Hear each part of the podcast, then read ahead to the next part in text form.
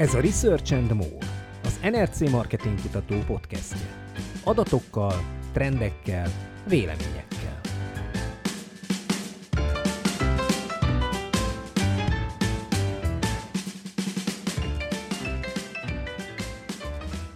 Köszöntöm a hallgatókat, Kuruc Imre vagyok. Két kollégám ül itt velem a mikrofonok előtt, Molnár Zoltán. Üdvözlöm a hallgatókat. És Sági Ferenc.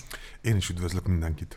Viszonylag ritkán szoktunk kutatásmódszertani témákról beszélgetni itt a podcastban, ezúttal viszont kivételt teszünk, mielőtt azonban elijesztenénk a hallgatókat, azt rögtön hozzátenném, hogy olyan dolgokról fogunk beszélgetni, ami nem csak a kutatók számára lehet érdekes, sőt azt gondoljuk, hogy mindenkinek tudnia kell róla, aki piackutatásokat rendel meg, vagy piackutatási adatokkal dolgozik, ilyen adatokat használ.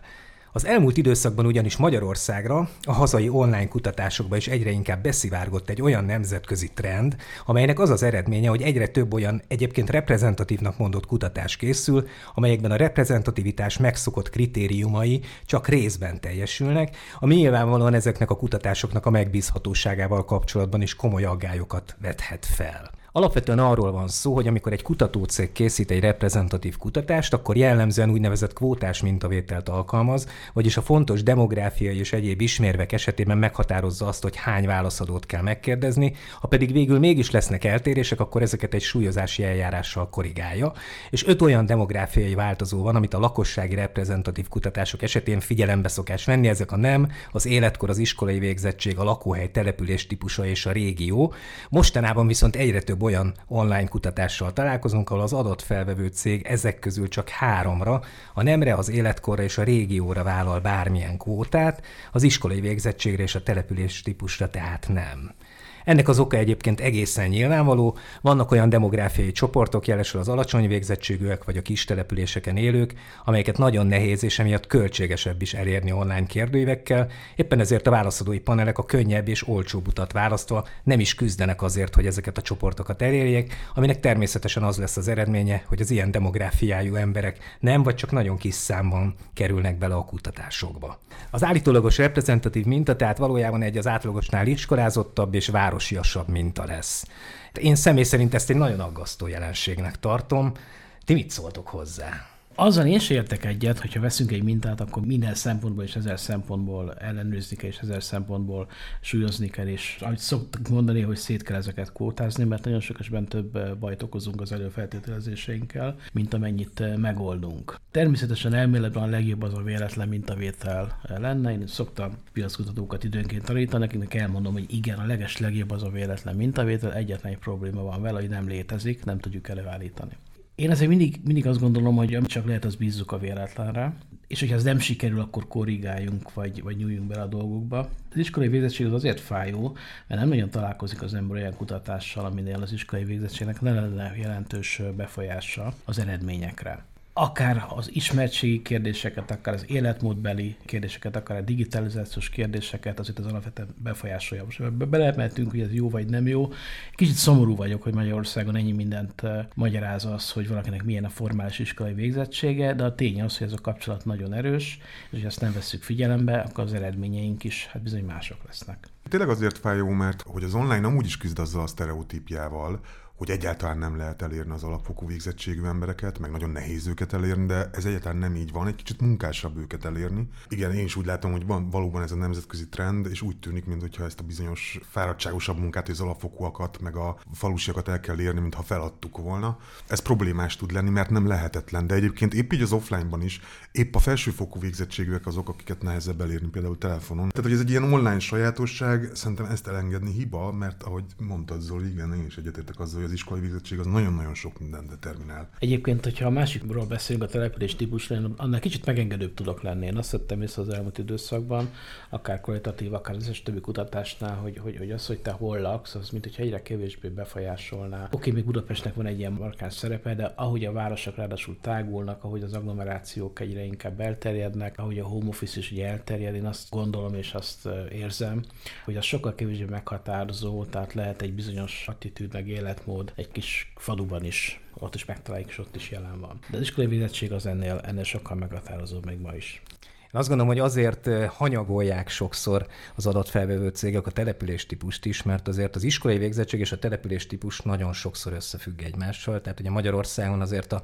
a kis települések, falvaknak a demográfiai összetétele hát eléggé speciális és nagyon eltér mondjuk a nagyobb városokétól. Idősebbek élnek ott nagyobb arányban, iskolázotlanabbak élnek nagyobb arányban. Tehát nyilvánvalóan lehet összefüggés a kettő között, hogy ha az alacsony iskolai végzettségűeket nem nagyon tudjuk elérni, ezzel valahol együtt jár az is, hogy a kisebb településeken élők sem kerülnek bele a mintába olyan arányban. Egyébként, hogy, hogy ugye miért nehéz ez egészen pontosan, hát hogyha most ilyen adatokat néznénk, akkor, akkor azt látjuk, hogy például a 18-65 éves lakosságnak nagyjából a fele tekinthető alapfokú iskolai végzettségűnek, hogyha már az internetezőkre szűkítjük ezt a kört, akkor tudva azt, hogy ugye pont ezek a rétegek azok, amelyeknek a körében az internetpenetráció az átlagnál alacsonyabb, már csak minden harmadik ember igaz igaz az, hogy alapfokú iskolai végzettségű, és ugye az a tapasztalat, hogyha egyébként csinálunk egy olyan online mintát, még egy egyébként jól összerakott, jól menedzselt online panelen is, ahol egyáltalán nem törekszünk arra, hogy az iskolai végzettség tekintetében egy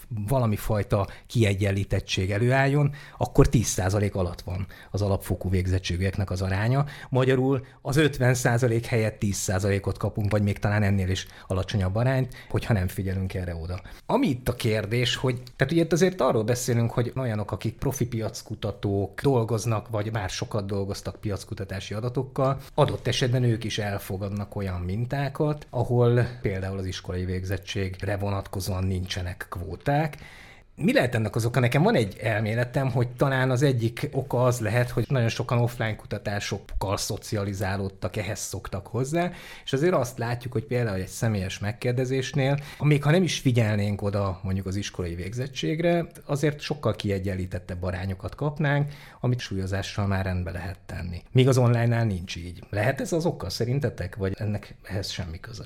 Hát lehet, hogy pont az ellenkező az igaz. Ugye én, hát én régóta benne vagyok ebbe a szakmába, és ugye nem volt online kutatás, tehát azért akkor is nagyon figyeltünk az iskolai végzettségre. Tehát, hogyha az ember áttér, vagy elkezd online kutatásokkal foglalkozni, szerintem nekem legalábbis az volt az automatizmus, hogy erre itt is pont ugyanúgy figyelni kell. Az persze az ember észrevette, hogy itt kicsivel nehezebb ezt betartani, de ettől az igényszintet nem kell lejjebb adni. Én úgy érzek, hogy ennek triviálisabb oka van. Egész egyszerűen az alapfokú végzettségű falusiakat nagyon sokan képesek elengedni, csak azért, mert hogy alacsony vásárlóval rendelkeznek. Tehát ugye ez nem meglepő, hogy az alacsony vásárlói csoportok azok marketing szempontból mindig egy kicsit kevésbé voltak érdekesek, és amikor van egy projekt, amiben kapunk két ár ajánlatot ügyfélként, az egyik az egy, nevezzük ezt ugye nemzetközi standard súlyozásnak, ami jóval olcsóbb adatfelvétellel bír, versus egy tudományos alapokon nyugvó reprezentatív mintára is kapunk egy árajánlatot, akkor kettő között ég és föld lesz a különbség. És tekintve, hogy úgyis csak elvileg ugye annyit nyernénk egy szakmailag is teljesen rendben lévő mintából, hogy akkor az alapfokú végzettségűek arányai rendben vannak, ezt is szerintem el tudják engedni marketing szempontból ezek kevésbé érdekesek. De hát szerintem volt már erre példa, tehát én emlékszem arra az időszakra ezelőtt 15 évvel, amikor a hirdetők figyelme megállt 49-nél, és 50 pluszosok már nem voltak érdekesek, és akkor egyszer csak az 50 pluszosoknak lett egy ilyen óriási reneszánsza, komoly márkák álltak be, hogy akkor hozzuk vissza a szilvert a divatba, mert hogy rájöttek, hogy ezek épp olyan fontos célcsoportok, mint a valamivel fiatalabbak. Szerintem egyébként nagyjából erre a sorsra fognak, erre a pozitív sorsra fognak jutni az alapfogóak is.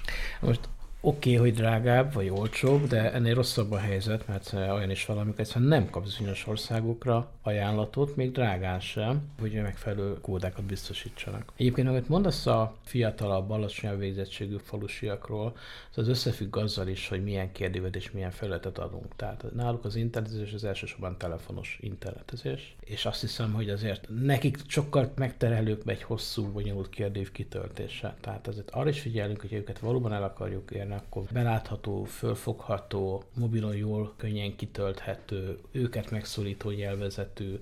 Egyébként is minden kérdőnek ilyenek kell lenni, de az ő különösen ilyenek kell lenniük. Teljesen egyetértek, és szerintem is ez a megoldás. Tehát, hogy ahelyett, hogy kivonjuk elegánsan a kvótázási kritériumok köréből az iskolai végzettséget, lehet, hogy oda kell jobban figyelni ezekre a rétegekre, és akkor tényleg megfelelő mintákat kapunk.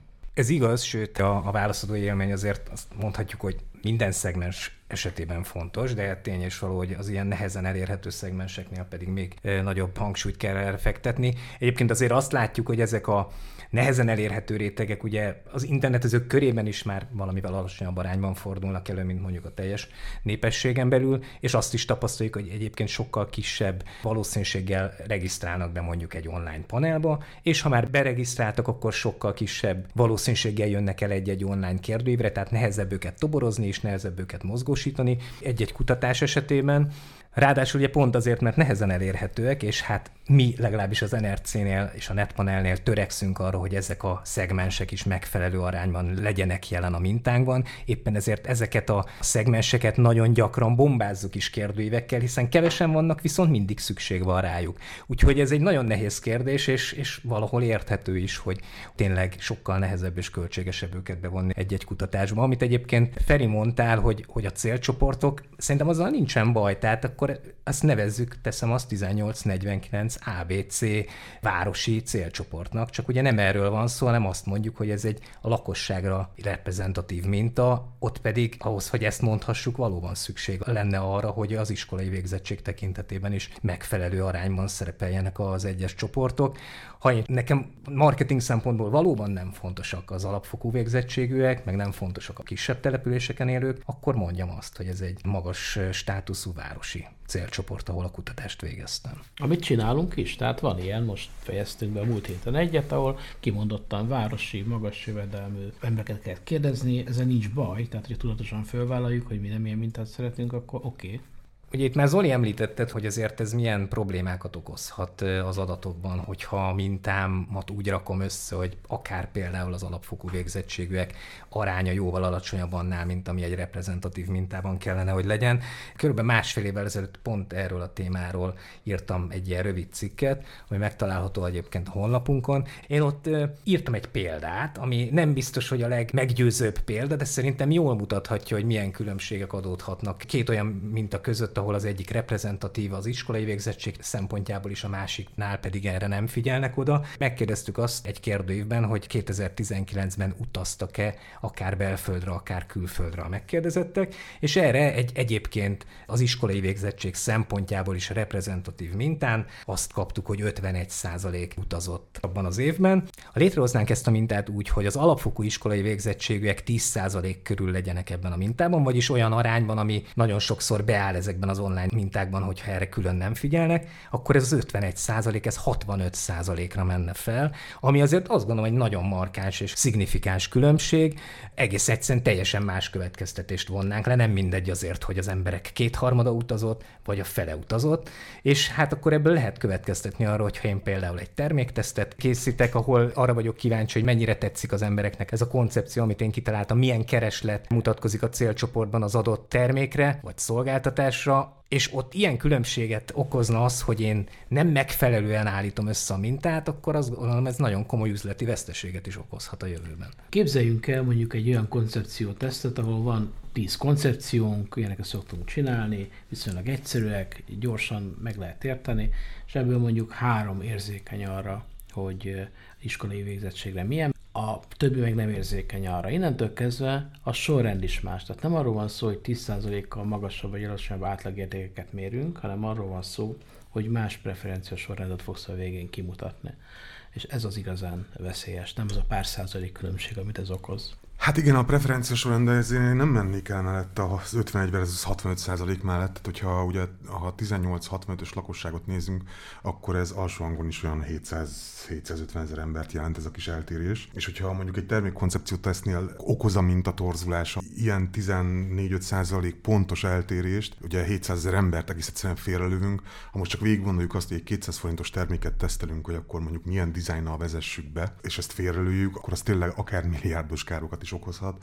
Bármilyen hülyén is hangzik az, hogy egy ezer fős mintában az, hogy most nem figyelünk oda a súlyozgatásra, az ilyen károkat tud okozni. De ilyen károkat tud okozni, ami óriási probléma. Tehát én azért nem értem ezt a trendet, mert ez tényleg olyan, mint mondjuk, amikor valaki 300 millió forintot elküld a televízióban, de például egy reklámtesztre sajnál mondjuk másfél millió forintot elkölteni, pedig az adja az igazi biztonságérzetet, hogy az a spot, amivel 300 millió forintot elköltök a tévében, az rendben van.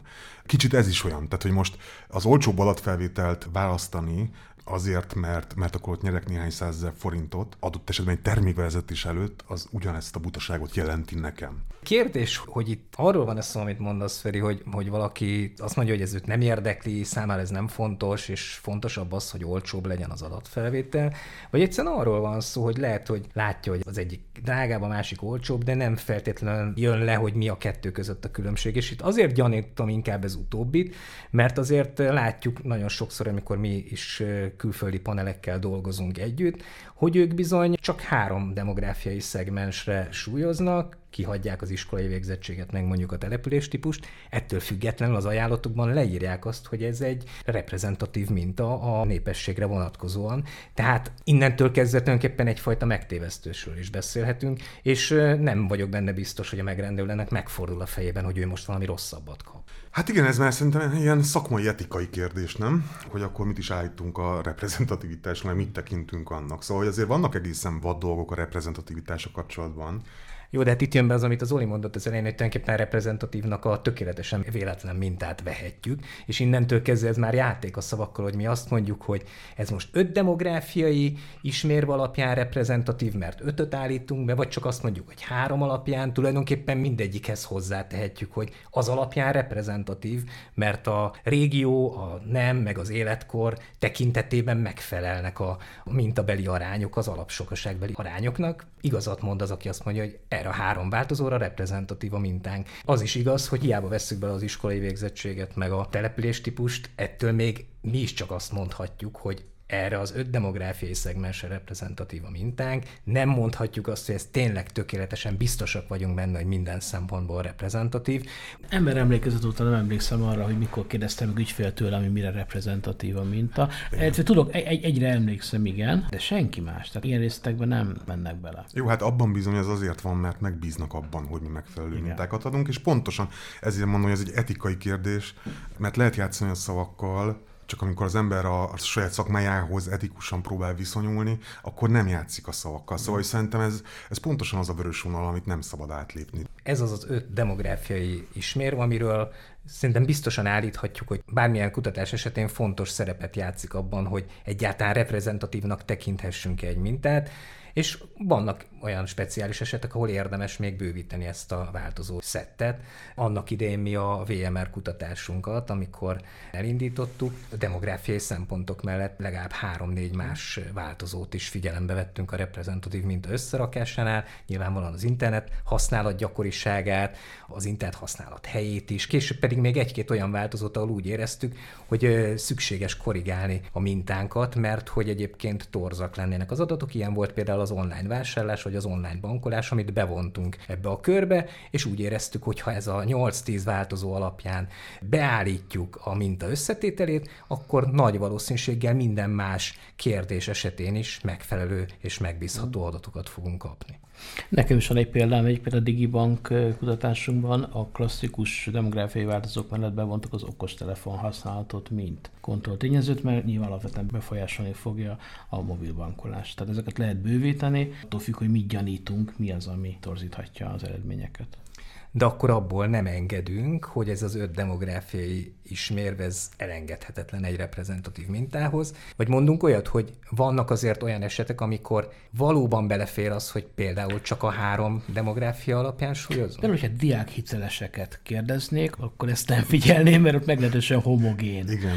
a Ha 14-18 éves célcsoportra lövünk, akkor sem feltétlenül fontos ez. Egyébként megmondom, hogy meglepődöm magamon is, mert hogy én nem tartom magam egy ilyen nagyon konzervatív kutatónak, aki a szakmaiság oltárán mindent feláldoz, mert, mert bizony sokszor nem hiszek olyan szentehenekben, például, mint a szignifikancia, mert hogy nem kell mindent mindig a szignifikanciának alárendelni, de szerintem ez egy olyan eset, tehát ez tényleg nekem legalábbis ez a vörös vonal, amikor ebből nem lehet engedni. És sokat vitatkozunk mi is ezen, mert hogy nyilván ez mondjuk egy kevésbé felkészült ügyfél esetében, aki tényleg csak az árakat nézi, ez egy versenyhátrány lehet nekünk. Ezzel sajnos szembe kell nézni. Csak én azt gondolom, hogy ha bizonyos minőségi kritériumokból lejjebb adunk, az hosszú távon biztosan visszaüt. Azért nehéz itt ezeket a minőségi sztenderdeket betartatni, mert ezek a turpisságok, hogy akkor mi három szempontú reprezentativitásról beszélünk, és nem öt szempontú reprezentativitásról, az azok rövid távon nem, nem tűnnek fel. Tehát, hogy ez egy olyan szakma, aminek a hatásait a remélhetőleg pozitív hozadékát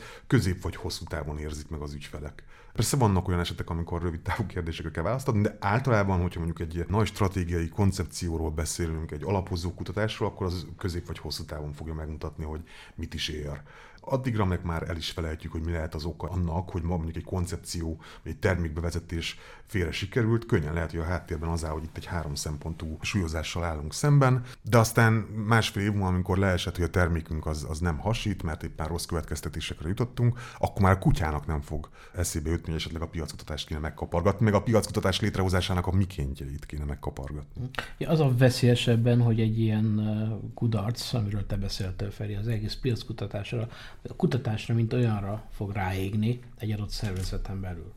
És ez, ez, ez az igazán baj. baj. Bár amúgy soha nem szoktunk politikai közvéleménykutatással foglalkozni, de éppen ezért teszteltük már két alkalommal, két országgyűlési választás alkalmával is azt, hogy egyáltalán az online kutatás, illetve egészen pontosan a hibrid adatfelvétel, hogy online kiegészítve telefonossal mennyire tud működni. Pont azért, mert ott gyakorlatilag egy hét múlva kiderült az, hogy jól mértünk, vagy nem mértünk jól, és egészen biztos vagyok benne, hogy ha most csinálnánk a következő országgyűlési választásnál egy olyan kísérletet, ahol pont ezt teszteljük, vajon az, hogy odafigyelünk az iskolai végzettségre a mintában, az milyen becslést eredményez a pártválasztásnál, és hogy hogyha nem figyelünk oda, az milyen becslést eredményez, azt hiszem már most látatlanban nyugodtan kimondhatjuk, hogy látnánk az óriási különbséget. Az a minta, ami iskolai végzettség szempontjából is reprezentatív, valószínűleg jól becsülni az eredményeket, az pedig, ahol nem figyelünk erre, az pedig nagyon torz lenne. Már csak azért is, hiszen az van, amit Zoli mondott, a pártválasztás nagyon erősen összefügg az iskolai végzettséggel, de hát, mint tudjuk, azért nem csak ilyen politikai vagy szociológiai témák esetén fontos az iskolai végzettség, hanem nagyon sokszor az üzleti problémák esetében is. Hát igen, szerintem kérdés az, hogy itt ülünk a kutatás szakmai elefántcsontornyunkban, és fogalkörömmel ragaszkodunk ez az ötismérves dologhoz, és ugye én mondtam, hogy nekem ez egy vörös vonal, de azért szeretném módosítani ezt a gondolatot. Szerintem az lenne nagyon fontos, hogy mindenki értse, hogy mit választ úgy értem, hogy ügyfél oldalon. Tehát, hogy bár most nem jut eszembe olyan eset, amikor a három szempontú súlyozás az elégséges lenne, de hogyha esetleg az ügyfél tényleg hiányban van, akkor el lehet neki mondani ezt a lehetőséget, csak tudja azt, hogy milyen következményei lehetnek ennek. Ezért is kérdeztem az előbb azt, csak ezt kicsit elvicceltétek, hogy van-e olyan eset, amikor ti el tudjátok képzelni, hogy például egy ilyen három szempontú súlyozás elegendő legyen. Vannak-e olyan, olyan üzleti problémák, ahol egyébként egy általános célcsoporton is belefér az, hogy mondjuk eltekintsünk a település típustól, meg az iskolai végzettségtől? Szerintem vannak olyan problémák, amelyeknél ennek nincs igazi jelentősége, csak ezek általában nem olyan problémák, amelyekkel mi találkozunk. Nem tudom, hogy mennyire csináltatottok korábban hol teszteket, például egy íztesztet. Uh-huh. Most az ízteszteknél szinte semmilyen jelentősége nem volt, hogy annyira az ember fizikai valójáról van szó, és nem pedig a kulturális, meg a, a civilizációs részéről, hogy itt simán el tudom képzelni, hogy az üdítőknél, vagy akárminél nagyon hasonló az ízlések. Tehát, hogyha megkérdezném azt, hogy mi a kedvenc színed, lehet, hogy ezt nem befolyásolná igazából az iskolai végzettség, de onnantól kezdve, hogy mit csinálsz szívesen szabadidődben, ezt a kedvenc hobbidat már biztos befolyásolná. Uh-huh. Tehát azok a problémák, amikkel mi találkozunk, szerintem mind számít.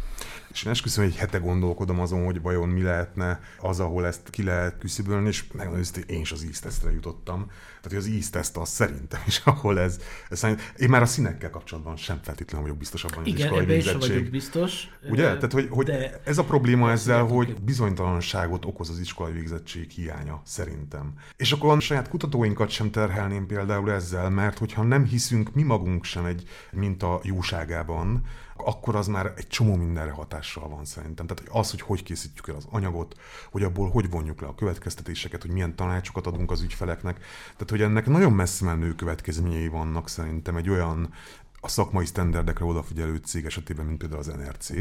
Nyilván egy olyan mintátból, ami öt szempont szerint reprezentatív, abból lehet egy olyat csinálni, fabrikálni, hogy ne feleljen meg ennek a kritériumnak, és akkor akár ilyen összehasonlításokat lehetne is végezni, hogyha erre rengeteg időnk lenne. De egyébként van a tanulmányban demográfiai bontás, ahol meg lehet nézni a különböző kérdéseket, adatokat, nem életkor, iskolai végzettség, településtípus, stb. bontásban, és ott azt látja, hogy egyébként az adatok mondjuk az iskolai végzettség alapján eléggé eltérnek. Tehát mondjuk a felsőfokúakra egészen más jellemző, mint az alapfokú végzettségűekre, akkor ez azt jelenti, hogy az ő üzleti problémáját igenis jelentősen befolyásolja az iskolai végzettség, tehát ebben az esetben szükséges, hogy egy olyan mintát kapjon, ahol erre is odafigyeltek. Még azt tudom mondani, hogy, hogy én megfigyeltem, és egyébként magamon is megfigyeltem ilyen prezentációk alkalmával, hogy ezeket a módszertani részeket átugrom. Mert hogy uncsik, és tényleg azok. Ezek roppant uncsik. Nem egy prezentációt úgy kezdeni, hogy és a mintánk egyébként reprezentatív a nem, kor, iskolavézettség, teltip és régió ismérvekre. Csak hogy ebből az a hibás következtetés tud fakadni, amit szoktam hallani, hogy, hogy ma már a kutyát nem érdekli, hogy akkor az a minta az, az akkor hogy van összerakva, mert most már felgyorsult, meg, meg egyáltalán, tehát ez már roppant mód nem izgalmas. És azért ezt szeretném elmondani, hogy szerintem ez nem így van, hogy a kutyát nem érdekli, mert akkor, amikor ő egy kutatócéghez fordul, akkor alapvetésnek veszi, hogy egy minőségileg megfelelő mintával dolgozik, és lehet, hogy borzasztóan nem érdekli a súlyozás mikéntje, ezért is szoktam átugrani ezeket a részeket, mert teljesen fölösleges tényleg elmondani, de hogy az ügyfeleinkkel olyan bizalmi szinten vagyunk, hogy ha mi állítunk valamit, akkor azt én azt remélem, hogy tudják, hogy megalapozott mintákból tesszük. És még egy dolgot hadd mondjak, tehát hogy azt is meg tudom érteni, amikor egy kutatócég a három szempontos súlyozást választja. Szóval azért nagyon sokszor komoly határidők vannak, nagyon sokszor úgy érezzük, hogy fut, jó lenne az adatfelvételen gyorsítani. Hát, hogyha kihagyjuk az iskolai végzettséget, mint súlyozó faktort, akkor bőven lehet. Szerintem itt is kezdődik egy ilyen etikai kérdés, hogy inkább beleállok a konfliktus helyzetbe, hogy védjem az adatfelvételt, még hogyha adott esetben az eredmények később is érkeznek meg az ügyfélhez, de akkor is védem azt a szakmai vörös vonalat, vagy nem engedem átlépni azt a vörös vonalat, ami ehhez a súlyozási eljáráshoz és adott esetben a hosszabb adatfelvételhez kötődik. Egyszer egy kollégával beszélgettem, és akkor épp amellett érvelt, hogy nem kéne túlcizelálni ezt a mintavételt, mert sokszor igaza van, meg igaza is lehet, és akkor erre mondta azt, hogy eh, ha egyszer úgy is baltával vágunk a végén, és kétával jelölünk, akkor minek mérjünk tolómérővel. Ezek olyan viszonyok piackutató meg adatfelvételi cégek között, mint mondjuk az Ács meg az asztalos között. Tehát, hogy ugye a piackutató is, meg az adatfelvételi cég is, aki adott esetben nem figyel a minta minőségére, emberi véleményekkel dolgozik, meg emberi véleményeket ad el. Az ácsban, meg az asztalosban pedig az a közös, hogy fával dolgoznak. Csak hogy az a különbség, ugye, hogy az asztalos, amikor egy bútor asztalos terméket hoz létre, akkor milliméterben nézi a hibákat, míg az ács meg sokkal inkább centiméterben. Tehát kicsit jó, jó ez a, ez a baltás hát. dolog, de ez olyan, hogy, mint hogyha az ácsra bíznánk rá azt, hogy egy nagyon finom Biedermeier hát, bútort hozzon létre, valószínűleg tévedni fog. Lehet, hogy nem ülnék rá egy olyan székre, mint egy ács rakott össze. Egy-két centis tűrésekkel. Igen, valami ilyesmi. Ugye tetőszerkezet az áll, tehát ez teljesen rendben van, hát sokat mégsem kérünk fel bútorasztalosnak. Persze ezzel nem azt akarom mondani, hogy most mindenki, aki három szempontos üvezást használnak, nincs helye a piacon, csak azt akarom mondani, hogy vannak olyan minőségi sztenderdek, amit be kell tartani. Már így az asztalos és ács példával szerintem végképp mindent elmondtunk erről a témáról, amit egy podcast epizód keretében el lehet mondani. Nekem nyilván nincsenek illúzióm, és nem gondolom azt, hogy egy ilyen beszélgetés az képes megváltani a világot, és majd ennek hatására megváltozik az egyre inkább bevett gyakorlat, de abban azért bízom, meg szerintem mondhatom, hogy bízunk, hogy páran a hallgatók közül elgondolkodnak azon, hogy vajon érdemes-e a könnyebb, olcsóbb megoldást választani olyan esetekben, amikor fontos, hogy pontos, megbízható adatokat kapjanak, vagy inkább megéri egy valóban reprezentatív kutatást megrendelni. Feri, Zoli, nektek köszönöm az értékes gondolatokat, a hallgatóknak pedig a figyelmet, tartsanak velünk legközelebb is, viszont hallásra. Viszont hallásra. Viszont hallásra.